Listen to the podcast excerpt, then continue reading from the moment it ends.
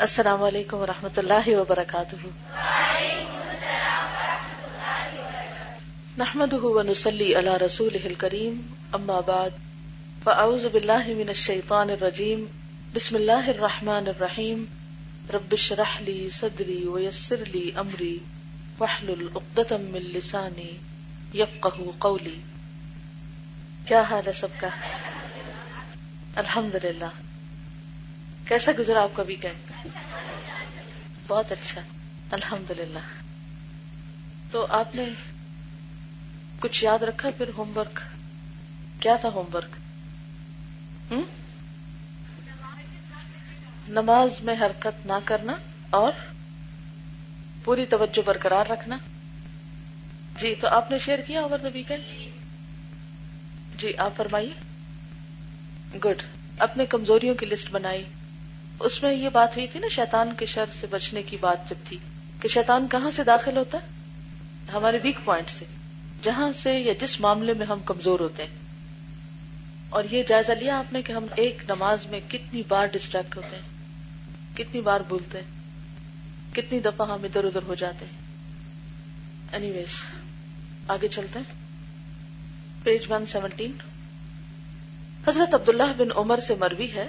کہ رسول اللہ صلی اللہ علیہ وسلم کی خدمت میں دس آدمیوں کی ایک جماعت بیٹھی ہوئی تھی۔ ان میں سے ایک میں بھی تھا۔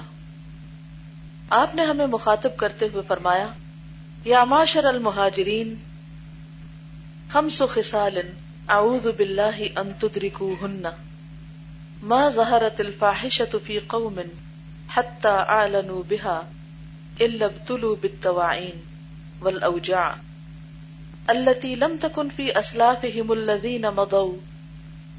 ولا نقص قوم المكيال إلا ابتلوا بالسنين وشدة المؤنة وجور السلطان. وما منع قوم زكاة أموالهم إلا منع القطر من السماء.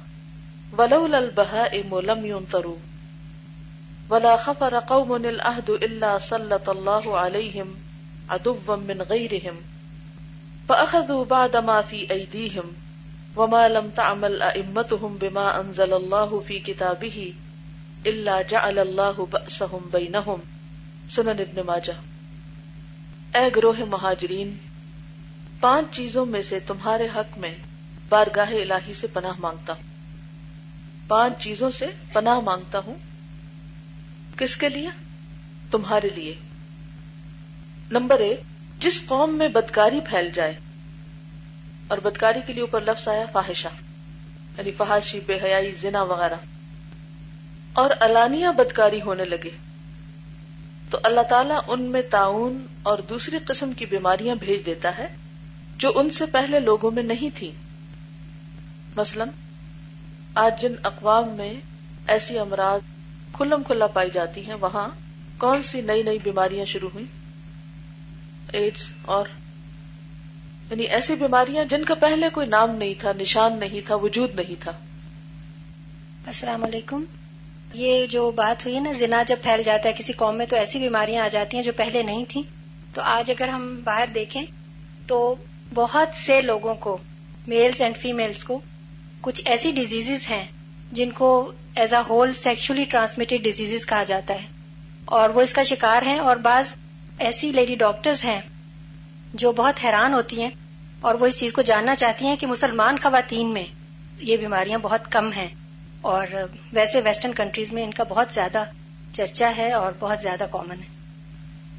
نمبر دو، جو لوگ ناپ تول میں خیانت کرتے ہیں، اللہ تعالیٰ ان میں قحط سالی اور تنگی معاش کی مصیبت بھیج دیتا ہے۔ قحط سالی کا کیا مطلب ہے؟ ڈراؤٹ اور تنگی معاش یعنی روزی میں تنگی جابز نہیں بزنس نہیں، اس کی مصیبت بھیج دیتا ہے اور ظالم بادشاہ ان پر مسلط کر دیتا ہے۔ یعنی ان کے لیڈرز ان کے لیے ظالم ہو جاتے ہیں۔ نمبر تین، جو لوگ مال کی زکات دینا بند کر دیتے ہیں، اللہ تعالیٰ آسمان سے بارش روک دیتا ہے۔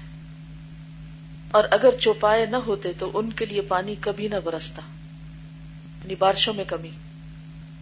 نمبر چار، جو لوگ عہد توڑ دیتے ہیں، کس کے ساتھ کیا ہوا؟ اللہ کے ساتھ کیا ہوا۔ اللہ تعالیٰ ان پر باہر کا دشمن مسلط کر دیتا ہے، جو ان کی مملوکہ چیزوں میں سے بعض کو چھین لیتا ہے۔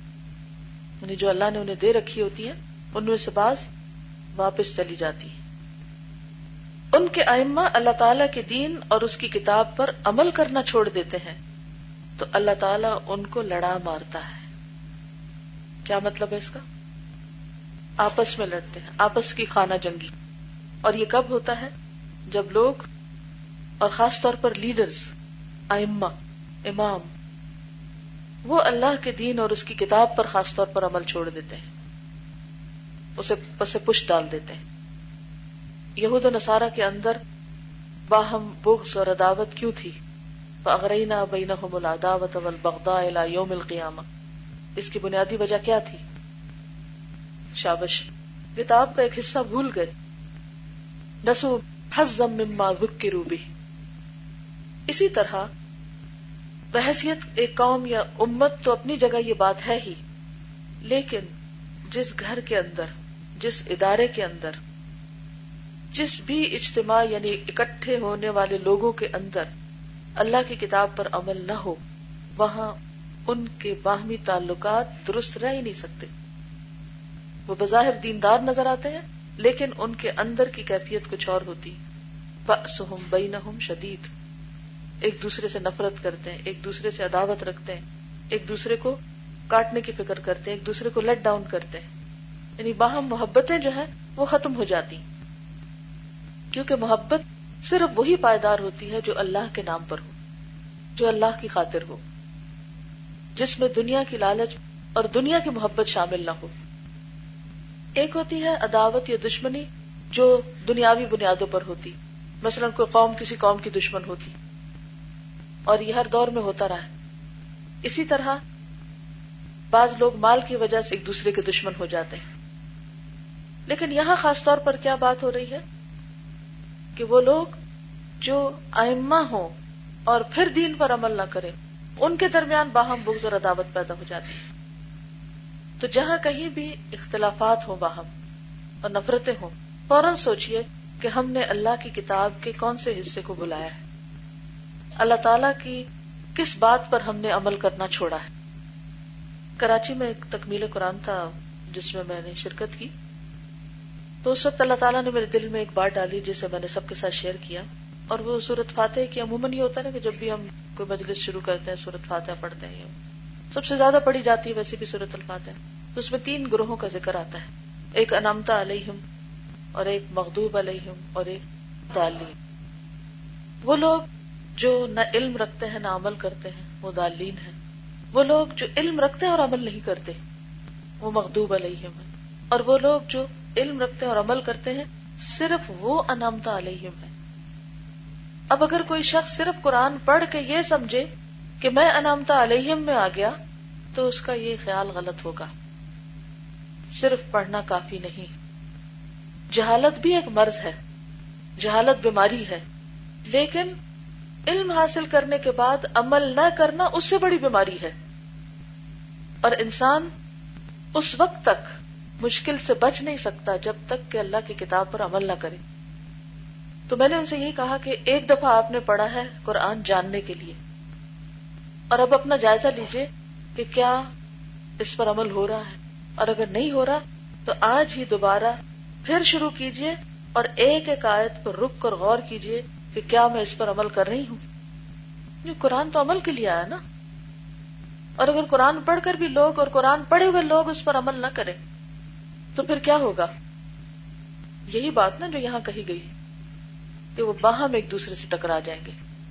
باہم ایک دوسرے کے ساتھ لڑائیاں، جھگڑے اور فتنے فساد ہوں گے۔ نیز مسنت اور سنن میں حضرت ابن مسعود سے مروی ہے کہ آ حضرت صلی اللہ علیہ وسلم نے ارشاد فرمایا، تم سے پہلے لوگ ایسے تھے کہ جب ان میں کوئی گناہ کرتا تو روکنے والے دوڑ پڑتے اور اسے اللہ سے ڈراتے۔ اچھا ہمارے ہاں کیا ہوتا ہے؟ جب کوئی غلط کام کرتا ہے، کیا ہم اس کو روکتے ہیں؟ منہ موڑ لیتے ہیں۔ کیا سوچ کر؟ جی اس نے اپنی قبر میں جانا ہے، ہم نے اپنی قبر میں جانا ہے۔ خود ہی پتہ چل جائے گا۔ لیکن کیا یہ طریقہ درست ہے؟ ہرگز بھی نہیں۔ اب آپ دیکھیے کہ بہت سے لوگ یا تو دیکھ کر ایسے ہو جاتے ہیں جیسے انہوں نے دیکھا ہی نہ ہو۔ اچھا بعض لوگ کیا کرتے ہیں؟ وہ برائی دیکھ کر اس شخص کو نہیں بتاتے جو برائی کر رہا ہو، وہ کیا کرنے لگ جاتے؟ دوسروں کو بتانے لگتے۔ دوسروں میں اس کو مشہور کرنے لگتے۔ ہیں بیک بائٹنگ کرتے ہیں۔ کہیں اور شکایتیں لے کے پہنچ جاتے ہیں۔ اچھا اس کا نقصان کیا ہوتا ہے؟ کیا اس سے مسئلہ حل ہو جاتا ہے؟ برائی دیکھ کر دیکھنے والوں کے اوپر ذمہ داری عائد ہوتی ہے کہ وہ خود اس کو روکیں۔ یہ کوئی طریقہ نہیں، اس کو شکایت لگا، اس کو شکایت لگا، اس کو شکایت لگا۔ ہاں اگر آپ نے خود روکا ہے اور ایک بار نہیں، کئی بار روکا ہے اور پھر آپ سے مسئلہ حل نہیں ہو رہا، تو یقیناً آپ پھر دوسرے کی مدد لیں گے۔ اور اس میں مدد لینے میں طریقہ کیا ہوگا؟ کہ دوسرے لوگوں کو بھی ساتھ ملا کے کہیں گے کہ آئے ہم سب مل کے اس شخص کو روکتے ہیں لیکن محض کسی کی شکایت لگا کر یہ تسلی کر لینا کہ میرا فرض ادا ہو گیا ہے، کیا اس سے فرض ادا ہو جاتا؟ ہے اچھا عملی زندگی میں کیسے اپلائی کریں گے اس کو؟ مثلاً آپ کی کوئی کلاس فیلو کسی لڑکے کے ساتھ موبائل پر میسجنگ کر رہی ہے اور آپ کو پتا ہے کہ یہ غلط میسجز ہو رہے ہیں اور یا یہ کہ غلط باتیں کر رہی ہے وہ، تو آپ کیا کریں گے؟ دیکھ کر فوراً کیا کریں گے؟ منع کریں گے؟ سچ بولیں، کتنے لوگوں میں یہ ضرورت ہے؟ ڈرے ڈرے ہاتھ کھڑے ہو رہے ہیں؟ نہیں، یہ ہے ہی نہیں۔ اگر یہ ہوتا تو یہ برائی نظر آتی۔ اگر ایسا ہوتا تو یہ برائی معاشرے میں ہوتی۔ نہیں ہوتی۔ اگر ہر شخص ایک دوسرے کی نگرانی کر رہا ہو کہ یہ کیا ہو رہا ہے، یہ کیوں غلط کام ہو رہا ہے، تو برائی نہ پھیلتی۔ اس وقت ہمیں نہ اس کی آخرت کی فکر ہوتی ہے، نہ اپنی آخرت کی فکر ہوتی ہے۔ اچھا ہم کیوں نہیں منع کرتے؟ ہم سوچتے ہیں وہ ہم سے ناراض ہو جائے گی۔ لہذا یہاں ہم اپنے آپ کو بچاتے ہیں، اپنا دنیاوی فائدہ دیکھتے ہیں۔ اب ہم نے اس کو نہیں روکا اور وہ غلط کام کرتے کرتے انتہائی آخری برائی تک پہنچ گئی۔ بڑے درجے کی برائی اس نے کر لی۔ اور اگر اس نے توبہ نہیں کی تو کیا اس کی آخرت برباد نہ ہوگی؟ ہم نے دیکھا اس کو ہلاکت کے گڑے میں گرتے ہوئے اور ہم نے اس پکڑا ہی نہیں۔ کس قسم کی دوستی؟ اور دوسری طرف، کیا اپنی آنکھوں سے برائی دیکھتے ہوئے پھر اس کو اگنور کر دینا؟ کیا اس پر ہماری پوچھ نہیں ہوگی؟ اب ہمیں کرنا کیا چاہیے؟ وہ طریقہ سیکھنا چاہیے کہ جس سے ہم برائی کو روک سکیں۔ مثلا کیا کریں گے آپ؟ مثلا ایک سچویشن پیش آ گئی نا۔ آپ نے دیکھا آپ کے ساتھ آپ کی کلاس والوں کلاس میں بیٹھ کر اور بازو کا تفسیر سنتے ہوئے وہ موبائل نکال کر ٹیکسٹ کر رہی۔ کیا کریں گے؟ کیا کرنا چاہیے آپ کو؟ جی۔ گڈ ٹھیک ہے۔ یہ بہت اچھی اپروچ ہے کہ غلط کام کرنے والے سے کوشچن کرنا چاہیے۔ اچھا بازو کا کیا ہوتا ہے کہ ہم بول نہیں سکتے، ایسی مجلس میں ہوتے ہیں، بول نہیں سکتے، تو ہم اشارہ بھی کر سکتے ہیں کہ کیا ہو رہا ہے۔ ایسے بھی دیکھ سکتے ہیں، ایسے بھی دیکھ سکتے ہیں۔ یہ بھی نئی انل منکر ہو جائے گا۔ لیکن اس کو دیکھ کے ڈرے ہوئے ادھر ادھر وہ کر لینا، یا اسمائل پاس کر دینا ہاں ہاں ٹھیک ہے، سب صحیح کر رہے ہو۔ کیونکہ آج تو ہر کوئی یہی کرتا ہے۔ تو کیا یہ جواز کافی ہے؟ استاذہ، دو چیزیں ہیں۔ پہلی تو یہ کہ جو منع نہیں کرتے، ایک وہ کانسیپٹ یہ دیا ہوا ہے کہ جو یہ ماڈرنٹی میں کہ انٹرفیئرنس نہیں کرنی چاہیے کسی کے اس میں۔ اس نن آف یور بزنس لوگ جو آگے سے جس طرح بات کرتے ہیں۔ تو دوسرا ویسے بھی ریلیکٹنٹ ہوتا ہے۔ اور دوسری پریکٹیکل اگزامپل یہ کہ دو تین دن پہلے مجھے ایمرجنسی بیسس پہ جانا پڑا لاہور۔ تو I was going in public transport تو اس میں مووی لگی ہوئی تھی انڈیا کی۔ اور میں بالکل سیکنڈ سیٹ پہ بیٹھی ہوئی تھی اور مجھے تو آبیسلی بہت برا لگ رہا تھا اور میں نے مطلب کنڈکٹر کو منع کیا۔ کہ آپ کیا دکھا رہے ہیں؟ یہ مطلب ہمارا آخری سفر بھی ہو سکتا ہے، لیکن وہ مطلب انسٹیڈ آف اپریشیٹنگ دس یا ماننے کی، اس نے مجھے کہا کہ نہیں، عوام کی یہی وہ ہے نا۔ اب چھپ کر کے دوبارہ مڑ گیا۔ پھر مطلب میں نے دو تین دفعہ سے کہا، لیکن he did not listen to me تو میں نے اپنی فرینڈ کو، میں قرآن بھی ساتھ میں پڑھی تھی، اپنا لیسن یاد کر رہی تھی۔ تو میں اپنی فرینڈ کو میسج کیا، میں نے کہا، میں کیا کروں؟ خیر، میں دعا بھی کرتی تھی بٹ آئی سیٹ کہ نہیں، مجھے چپ نہیں بیٹھنا ہے۔ وہ میرے ذہن میں وہ آیات آگے کہ میں سب سے پہلے ہوں جو مسلمان ہوں to leading from the front تو میں اٹھی، میں نے ہمت کی اور میں نے پیچھے جتنے بھی بیٹھے ہوئے لوگ ان کو میں نے کوشچن کیا کہ ہو سکتا ہے ہمارا آخری سفر ہو، تو آپ کیا چاہتے ہیں کہ آپ اس حالت میں مر جائیں؟ کہ آپ یہ انڈیا کی مووی دیکھتے ہوں، گانے بجانے ہوں اور کل کو اٹھائے جائیں تو ہم اسی حال میں اٹھائے جائیں گے جس حالت میں ہمیں موت آئے۔ تو انہوں نے کہا، نہیں، آپ بند کروا دیں۔ میں نے کہا، نہیں، ان لوگوں نے کہا کہ پیچھے سے عوام جو ہے وہ یہ ریکویسٹ کر رہی ہے۔ تو انہوں نے کہا، نہیں، ہم نہیں چاہتے، آپ بند کروا دیں۔ اور میرے ساتھ جو تھی تو الحمد للہ میں نے ان کو ایڈریس بھی دیا۔ میں نے ان سے کہا کہ قرآن شریف بہت مطلب وہ کافی اپنی فیملی کی وجہ سے ریبت بھی شمار ہوئی تھی but she was very hurt because of what she has been going through لیکن میں نے ان کو صبر اور وہ جتنی بھی تدقین ہمیں لیسنس میں ملتی ہے میں نے ان کو کیا اور میں نے ان کو ایڈریس بھی دیا کہ نہیں، آپ یہاں پر آئیں اور um, الحمد للہ مجھے وہ تبلیغ کرنے کا اور کسی کو دعوت کرنے کا بھی موقع ملا۔ اللہ تعالیٰ استقامت دے۔ تو یہ جنہوں نے پہلی بات کی نا کہ اس کانسیپٹ کو بہت عام کر دیا گیا کہ انٹرفیئرنس نہ کرو۔ یہ شیطان نے بڑا خوشنما بنا دیا کہ انٹرفیئرنس نہ کرو۔ ٹھیک ہے، ہمیں کسی کے ذاتی معاملات میں تو دخل دینے کے لیے انٹرفیئرنس نہیں کرنی چاہیے، لیکن برائی کو دیکھ کر اور وہ برائی جس کو خاص طور پر لوگ الانیہ کر رہے ہوں اوپنلی کر رہے ہوں، تو وہ ان کی پرائیویٹ لائف تھوڑی رہتی ہے۔ اگر کسی نے اپنے گھر کے اندر چھپ کے کوئی برائی کی تو ہم پر کوئی ذمہ داری نہیں کہ ہم گھر کے اندر گھس کر اسے جا کے روکیں۔ لیکن اگر کوئی پبلک میں بیٹھ کے کوئی غلط کام کر رہا ہے، تو یہ صرف اس کی ذات تک کا برائی نہیں رہے گی۔ یہ معاشرے میں پھیلے گی اور یہ پورے معاشرے کو اپنی لپیٹ پہ لے لے گی۔ اور اس کی لپیٹ میں ہم یا ہمارے بچے یا ہمارے پیارے وہ بھی آ سکتے ہیں۔ لہٰذا بے حد ضروری ہے کہ اس کے روک تھام کا کچھ نہ کچھ کیا جائے۔ جی آپ فرمائیے۔ اس میں یہ ہے کہ ظاہر ہے کہ غیر مسلم جس کو اللہ پر ایمان ہی نہیں تو اس کو تو اس طریقے سے نہیں روکا جا سکتا۔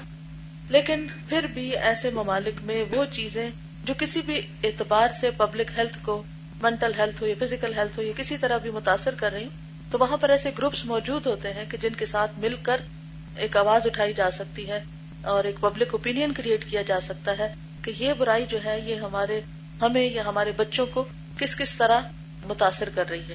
تو اس میں طریقہ کار فرق ہو سکتا ہے۔ یعنی ہو سکتا ہے کہ آپ individually one on one basis پہ کسی کو نہ روک سکیں، لیکن اوور آل اس کو کسی اور طریقے سے ضرور ریز کیا جا سکتا ہے۔ وہ طریقے ہمیں پتا ہونے چاہیے۔ جی۔ ہاں اصل بات یہ ہے کہ ہمیں حکمت کی دعا کرنی چاہیے اپنے لیے۔ جب بھی کوئی کام کرنے لگے تو اللہ تعالیٰ سے اسٹرینتھ بھی مانگے۔ جیسے انہوں نے کہا نا کہ میں نے اللہ سے بھی دعا کی۔ اور اس کے ساتھ مشورہ بھی کریں کسی اور سے کہ اچھا اب کیا کریں؟ کیسے کریں؟ اس سے کیا ہوتا ہے کہ اسٹرینتھ ملتی ہے۔ اور ساتھ ساتھ یہ ہے کہ اللہ تعالیٰ سے حکمت کی دعا کریں۔ کہ اللہ، مجھے یہ سکھا دے کہ میں کس آسن طریقے سے بات کروں کہ میری بات اثر کر جائے۔ اور ایک اور بات یہ کہ اگر اس سے ملتی جلتی کوئی برائی آپ کے اپنے اندر ہے، تو پھر کیا کریں گے آپ؟ پہلے اس پہ توبہ کریں۔ اصل میں یہ جو اللہ تعالیٰ نے ہمارے لیے رکھا ہے نا کہ دوسروں کو برائی سے روکو، یہ دوسروں سے زیادہ خود ہمیں اصلاح کا موقع فراہم کرتا ہے، یہ حکم۔ کیونکہ جب ہم کسی کی اصلاح کرنے لگتے ہیں تو کیا ہوتا ہے؟ ہماری اپنی ہوتی ہے۔ اب اگر ہم خود وہی برائی کر رہے ہیں جس سے ہم کسی کو روک رہے ہیں تو پھر یہ نہیں ہو سکتا کہ ہماری بات اس پہ اثر کرے۔ بات میں وزن ڈالنے کے لیے، اثر ڈالنے کے لیے ضروری ہے کہ خود سب سے پہلے اپنا جائزہ لیں۔ آپ دیکھ رہے ہیں کہ اگر کوئی برا کر رہا ہے تو آپ سوچیں کہ کہیں میں تو نہیں ایسا کرتی۔ اور اگر کرتے ہیں تو استغفار کریں کہ اچھا انسان یہ غلط کام کرتے ہوئے ایسا لگتا ہے۔ مثلا کوئی شخص کسی مجلس میں کسی کا مذاق اڑا رہا ہے، غلط کام کر رہا ہے۔ ٹھیک ہے، آپ انٹرسٹ نہیں لے رہے، لیکن اس کے ساتھ کیا ہوتا ہے؟ کہ آپ کو اپنا جائزہ لینے کا اس طرح موقع ملتا ہے کہ اچھا جب کوئی کسی کا مذاق اڑاتا ہے تو ایسا لگتا ہے۔ جب کوئی مسخرہ پن کرتا ہے تو ایسا لگتا ہے۔ یہ تو انتہائی مکرو چیز ہے، ناپسندیدہ چیز ہے۔ تو حکمت کی دعا مانگ، اللہ تعالیٰ سے اپنے گناہوں کی معافی مانگے۔ اور پھر یہ کہ کسی شخص کو ذلیل کرنے کے لیے، کسی شخص کو لیٹ ڈاؤن کرنے کے لیے مت روکے اس کو۔ کہ مثلاً آپ اپنے آپ کو بڑا پائس ثابت کرنے کے لیے کر رہے ہوں۔ کہ اگر اس وقت میں نے یہ کام کیا تو لوگ کہیں گے، واہ، کیا نیک شخص ہے۔ اگر ایسا خیال کوئی شیطان ڈالے بھی دل میں تو اس کو باہر نکال دیں کہ نہیں مجھے یہ نہیں کرنا۔ میں تو صرف اس لیے اس کو برائی سے روک رہا ہوں کہ یہ برائی اس کے لیے اور باقی سب جو اس کو دیکھ رہے ہیں، ان سب کے لیے نقصان دہ ہے۔ اور مجھ پر اللہ تعالیٰ نے فرض عائد کیا ہے۔ اور اگر کسی طرح بھی شیطان اس وقت پسلانے کی کوشش کرے، فوراً اللہ کی پناہ لے۔ دیکھیے، نیت کی خرابی ہمیشہ آنے لگتی ہے انسان کے اندر۔ کوئی بھی اچھا کام کرتا ہے جب انسان شیطان کا یہ بڑا زبردست حربہ ہوتا ہے کہ اب اس نے نیکی کر تو لی، اب اس کی ضائع کراؤ۔ تو ضائع کرانے کے لیے کیا کرتا ہے؟ آپ کے دل میں ایسے خیال ڈالتا ہوں تم تو دوسروں کے مقابلے میں بہت اچھے ہو یا نیک ہو۔ ایسے موقع پر اللہ سبحانہ تعالیٰ نے ہمیں حل بتایا وہ اما کا من الشیطان نزغن فاستعذ باللہ کہ اگر شیطان پھسلانے لگے تو اللہ کی پناہ لے لو۔ یا اللہ تو مجھے میرے نفس کے شر سے بچا اور مجھے اپنی پناہ میں لے لے۔ میں یہ نیکی کر کے ضائع نہیں کرنا چاہتا۔ تو انشاءاللہ آپ دیکھیں گے کہ اللہ تعالیٰ کی مدد آپ کو حاصل ہوگی اور آپ اس سے ایک مزید درجہ ترقی کر جائیں گے اور اسٹرانگ ہو جائیں گے۔ جی آپ فرمائی جی ہاں۔ بالکل۔ بعض اوقات ایسا بھی ہوتا ہے کہ آپ کو سمجھانا نہیں آتا۔ آپ کسی کو زبانی کہہ نہیں سکتے۔ ایک بات یہ ہے کہ اگر ہم ہاتھ سے نہیں کچھ کر سکتے، زبان سے نہیں کچھ کر سکتے، اپنے رویے سے نہیں ظاہر کر سکتے، تو ہم بعض اوقات انڈائریکٹلی کوئی کتاب ایسی اس کو دے سکتے ہیں، کوئی کیسٹ دے سکتے ہیں، کسی مجلس میں ایسے لے جا سکتے ہیں کہ جہاں سے اس کو نصیحت ہو جائے۔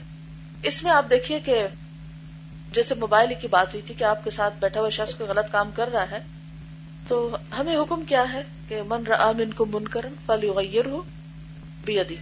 آپ کیا کر سکتے ہیں اس صورت میں؟ اعلیٰ ترین درجہ، ہاتھ سے منع کرنا۔ موبائل چھین لیں گے۔ کیا کریں گے؟ لکھ کر کہہ دیں۔ ٹھیک ہے۔ اور؟ ایک سبجیکٹ کی کلاس ہو رہی ہوتی ہے، لیکن دوسرے سبجیکٹ کی کوئی اور جو ہے کوئی بک کھول